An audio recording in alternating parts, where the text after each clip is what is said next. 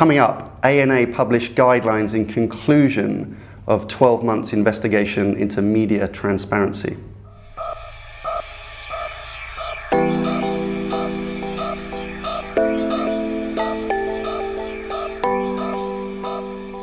Hello and welcome to ID Comms Media Snack, episode 35. Uh, big week this week. The ANA in the US have published their guidelines, which is the conclusion of 12 months investigation mm-hmm. uh, into, into media transparency in the US. Yeah. We're going to look at the key elements of that report and also assess the implications both from an advertiser and an agency side. Mm-hmm.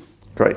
All coming up in today's Media Snack in just the time it takes to eat a sandwich, and it will be shorter than previous episodes, we promise.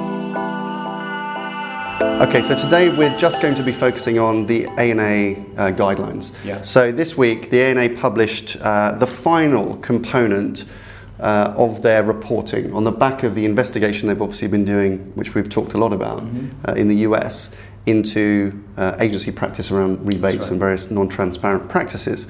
Um, so this, this acts really as conclusion to that whole initiative. The ANA, uh, this has been a, a, year's work for them, and you know, I have to say they've done a fantastic job, really, of bringing to light some uh, kind of key issues in the industry yeah. and actually leaving now behind some incredibly valuable assets. Absolutely. We're going to focus on, on the guidelines, uh, which, as we say, is the final part uh, of, of that project. Now, the guidelines, the first, the K2 report that we talked about, which was uh, presenting all the evidence that they'd found in the, during the investigation, was heavily focused on agency behaviour. Yeah. It's very kind of 90% of the content of that was really looking at agencies. Um, we've been really, very pleasantly surprised to see that the content of the guidelines is actually really focused on marketers and marketers' behaviour. It's at least kind of 60%, if not more, of the emphasis yeah. um, of this. So uh, we think it's good. The guidelines are good. They're fair. They're balanced. Um, they're not too challenging for marketers, but they do present uh, just some good ideas about how they can improve yeah. behaviour. So let, us kind think, of dig think, into some I of those. I also think they're going to be really well received from the advertiser community. Yeah. Um, so it offers two things, the report. The first is a set of three pillars yeah. that uh, advertisers should adopt to establish stronger, more trustworthy relationships with their agencies. The first is uh, setting out a set of principles in terms of agency management. So, what they expect their agencies to do in terms of contractual and transparency. The second is they call it primacy, taking establishing primacy of the advertiser agency relationship. Essentially, that just means taking back responsibility yeah. and accountability yeah. in house. Which we've talked about a lot. Is this, this idea that marketers should take more control over their Absolutely. media? And it yeah. is, it's it's it's inc- incredibly clearly stated that that is a, a critical component of, of, of, these guidelines. And thirdly, and and very simply, it it suggests that a code of conduct be uh, established between agency and advertiser. Yeah. And this code of conduct be signed by both parties and act as an addendum to the contract that they sign. Yeah. So, I mean, a really simple, nice way of, of establishing, I think, the platform for greater trust moving forward. Yeah. The second thing that it provides is a set of strategic principles or guidelines um, in critical areas. So, uh, it it addresses the issue of uh, the agency acting either as agent or principal yeah. and provides some very clear direction and recommendations as to how to uh, manage that situation. Yeah. It talks about the importance of contracts, it talks about the importance of data management, it talks about the importance of uh, assessing uh, auditing rights. Mm. So it provides very clear direction for an advertiser that perhaps hasn't considered these things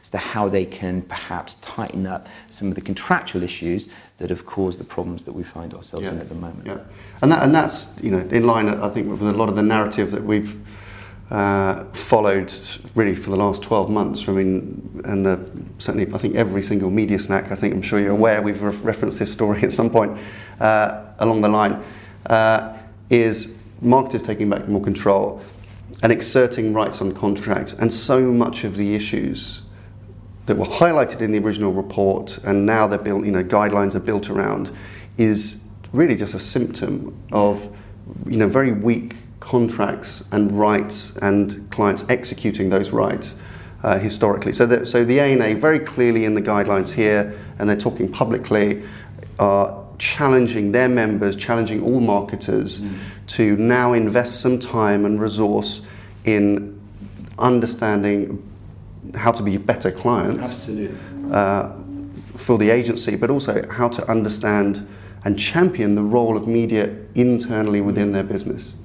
Because we've seen too many brands think that you can spend, you know, and think of media, hundreds of millions of dollars worth of media investment being considered a spend delegated off to the agency with very little oversight. Mm. And that's something which is now kind of very clear in the report. And it talks about championing and establishing a role for a chief media officer, yeah. which I think is a, is a a, it's a brilliant title, and B, it's a brilliant initiative. Yeah. I mean, uh, you know, we, we often come across large organisations that spend inordinate amounts of money on media that have very junior, perhaps procurement people looking after media. Mm. Having somebody with an understanding of media and uh, an appreciation of how to best get the most out of their agencies leading that and providing that governance and leadership internally is absolutely critical. And I hope more advertisers take that suggestion on board. Yeah, exactly. And that sets them on a path, as we discussed last week, uh, you know, on a race to the top. As a marketer, if you've got somebody, uh, you know, very experienced, good expertise, understanding in media within your team, inside the company, you can set media as a you know lever for growth for your business.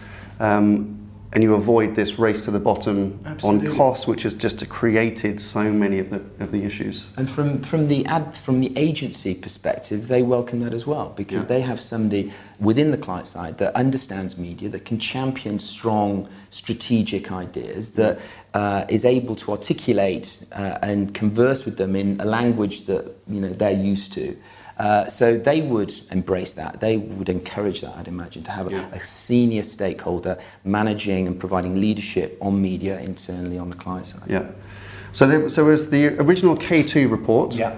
There's the guidelines here, and there's also there was a nice little surprise as well that came with this, uh, which I don't think anybody was expecting. Uh, was a third asset, which is actually a contract template. Yeah. Now, the ANA, I sat in the room when they announced back in May that they didn't have plans to create a contract template. But what they've done, and I think this is, you know, I think it's a great thing that they've done, uh, is they have taken inspiration from the contract done in the UK by ISBA, mm-hmm. Uh, which we were party to. We, yeah. we talked about that before, um, and we, we, we think is a really good asset available to ISBA members. Um, the, and then the ANA have kind of built a customized version of that appropriate for the US market um, addressing some of the findings that K2 found. And that's a readily available asset. This mm. is, I mean, they've distributed this kind of public domain. It's not yeah. just for ANA members. I think it's a fantastic gift, actually, as a collection of three assets. Absolutely. Um, yeah, the, I think the ANA have done a fantastic job. Yeah. Uh, you know, they've delivered this uh, and they've navigated this, you know, very sensitive area.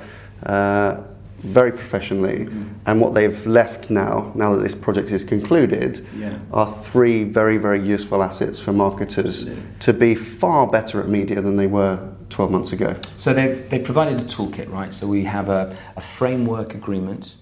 Uh, arguably best in class framework agreement. Yeah. You have guiding principles and you've got instructions on how best to manage your agency. Yeah. Uh, the challenge, though, is to negotiate and implement yeah. that contract because uh, it's all theory at the moment. Yeah, absolutely. And with the best will in the world, you know, there's no agency in the world that will accept immediately the the framework that that the ANA or ISBA, when we know that from experience. Uh, have have created because it is it is really challenging and it yeah. is taking the agency and the holding groups to places that perhaps they haven't been before. Yeah.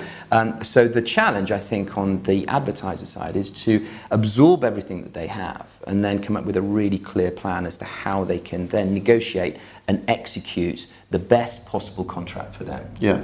And, um, and the contract, the UK contract, when that was released, they were talking about readdressing the balance empowering marketers, giving them more control, yeah. uh, and the contract was going to be able to do that.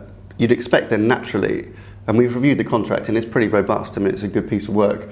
Um, agencies are not just going to necessarily willingly roll over and accept all the terms in that. So, as a marketer, yeah.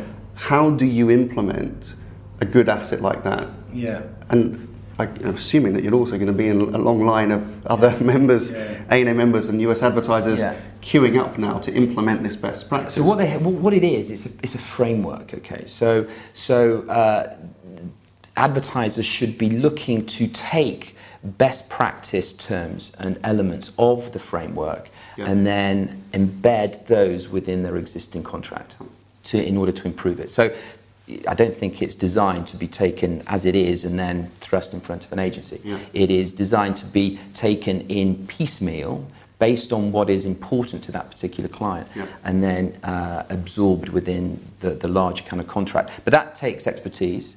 And then conducting that negotiation is a critical part of, of any kind of process because yeah.